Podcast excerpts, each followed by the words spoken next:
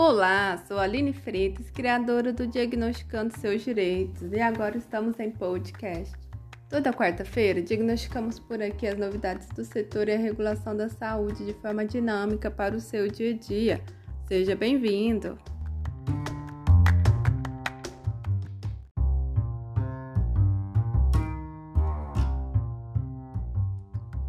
Hoje o nosso encontro é sobre a retomada do julgamento realizado pelo STJ acerca do rol de procedimentos da ANS.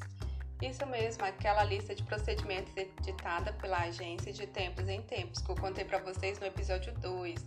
Inclusive mostrei onde procurar os procedimentos, falei sobre a ADUT, sobre a RN 470, lembra? Na prática, atualmente as operadoras devem disponibilizar todos os procedimentos listados nesse rol. Ele é aplicado como um rol mínimo Desse modo, a operadora pode oferecer procedimentos extra-rol por liberalidade, ou seja, não é obrigatório a operadora disponibilizar é, procedimentos que não estão nesse rol. E por que está acontecendo esse julgamento, todo esse impasse? Então, existem dois entendimentos. Segundo o entendimento firmado pela terceira turma, o rol de procedimentos da ANS possui caráter exemplificativo, pelo qual se estabelece uma referência mínima às operadoras.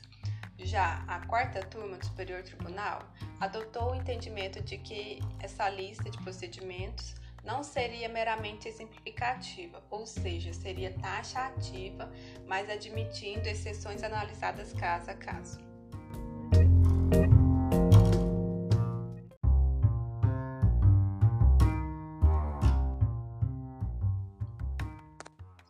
O julgamento foi realizado ontem, dia 23 de fevereiro. É, a ministra Nancy Triste pediu prioridade, pois já estava atrasada e havia muitas pessoas que estavam aguardando sobre esse tema.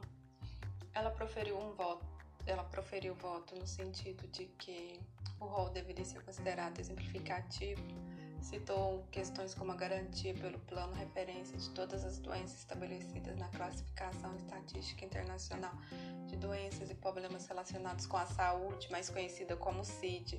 Citou pontos da Constituição Federal, reforçando os preceitos da saúde como direito básico, da Lei 9.656, do CDC, é, enfim, para o para garantia do equilíbrio material dos contratantes foi um voto com bases técnicas jurídicas e econômicas financeiras, bem como voltado para o bem comum. Já o relator, o ministro Luiz Felipe Salomão, proferiu voto no sentido da taxatividade do rol. Por fim, houve o pedido de vistas é, pelo ministro Ricardo Vilas Boas para melhor análise e por sugestão do presidente da segunda sessão, o pedido de vista foi proclamado como coletivo e o julgamento suspenso. Na prática, nada mudou. É, quanto a esse todo esse impasse, eu vejo dois lados, né? O lado dos planos de saúde que precisam estabelecer parâmetros atuariais para a fixação de preços e garantia do equilíbrio mutuário.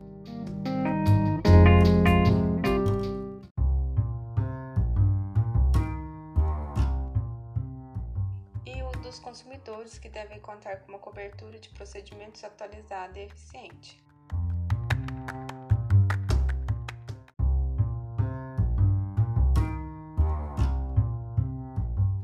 Enfim, agora temos que aguardar o julgamento, mas eu acredito sim que uma boa decisão será tomada, mas é sempre bom lembrar que somos todos pacientes Mudando de assunto, pessoal, nosso Instagram hoje completa três anos e o seu propósito sempre foi disseminar o conhecimento do setor de saúde a todos, porque eu acredito que o paciente bem informado ele vai chegar mais rápido no lugar certo.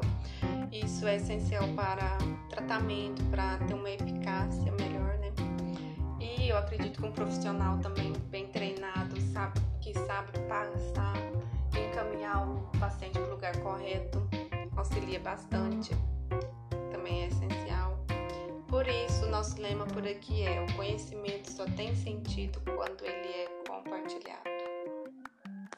Agradeço a todos os meus seguidores por fazerem parte dessa trajetória. Gratidão, pessoal.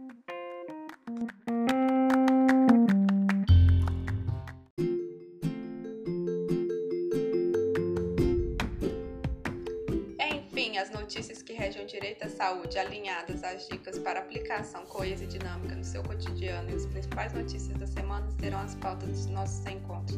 Então já segue aí, ativa o sininho para receber as notificações de novos episódios e fique em sintonia com o seu direito.